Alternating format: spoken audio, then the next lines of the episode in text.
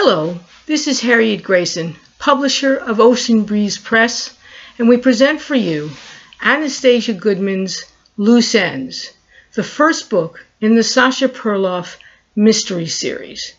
These books are available for purchase via Amazon.com or through anastasiagoodman.weebly, W-E-E-B-L-Y, dot com. So we begin Loose Ends, the first Sasha Perloff novel by Anastasia Goodman, Chapter 3. It was so pleasant after dinner that we walk on the boardwalk after eating too much. We are not alone. The wooden planks are filled with happy faces of mostly Russian immigrants. We allow strangers among us, but immigrant heads turn at the sight of black or brown bodies. I sleep like the dead, satisfied, although in the early hours my dreams become more vivid. I see her, the blue-eyed beauty. A flash of the dead man slips into view, and a glimpse of the old, the old woman, Mrs. Schiavone. Dreams, messengers of God, or of the unconscious. Wow, is all I can think upon rising. Missing the dawn, still I manage to see the second hour of the new day returning to the boardwalk. The sky is lit by a brilliant ball of orange matter that is zapping me from a million miles away. I can feel the power entering my body and energizing each cell. From afar, the sun appears completely smooth and circular. But I know this star is a mass of fluid gases flickering and dancing into space. The whole universe requires my attention today. I skip breakfast and practically dance into the station house. Morning, Perloff, the desk guardian actually lifts his head from his newspaper.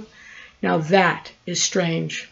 My inner magnetic pull must be so strong Members of the public line up to complain about wild dogs, vandalism, stolen cars, and abusive husbands, while the desk sergeant is known to make no effort to lift his head.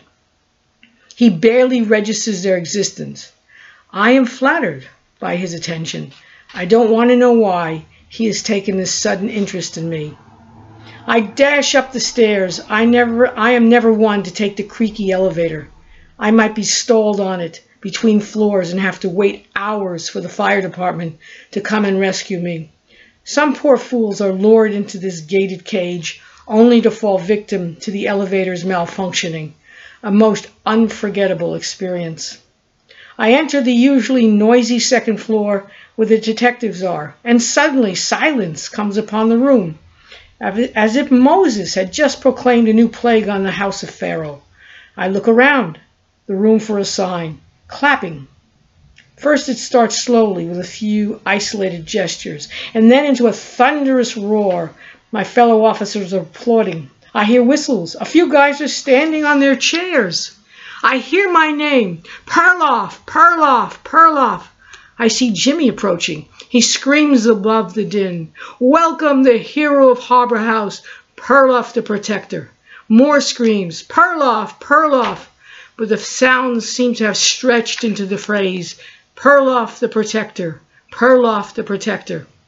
The lieutenant emerges from the standing body. Silently and expertly, he maneuvers through the crowd and stands in the center of the room. The hero of Harbor House, Perloff the Protector, and he points towards me. The hooting quiets. The lieutenant commands center stage. He bellows, Perloff the Protector, Go get those bastards knocking down old people for dollar bills. Bring me arrests.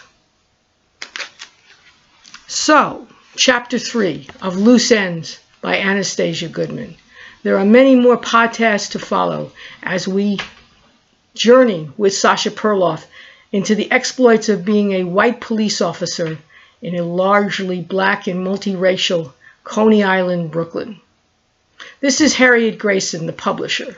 If you want to read more and purchase the books, they are available on Amazon.com or AnastasiaGoodman.weebly.com.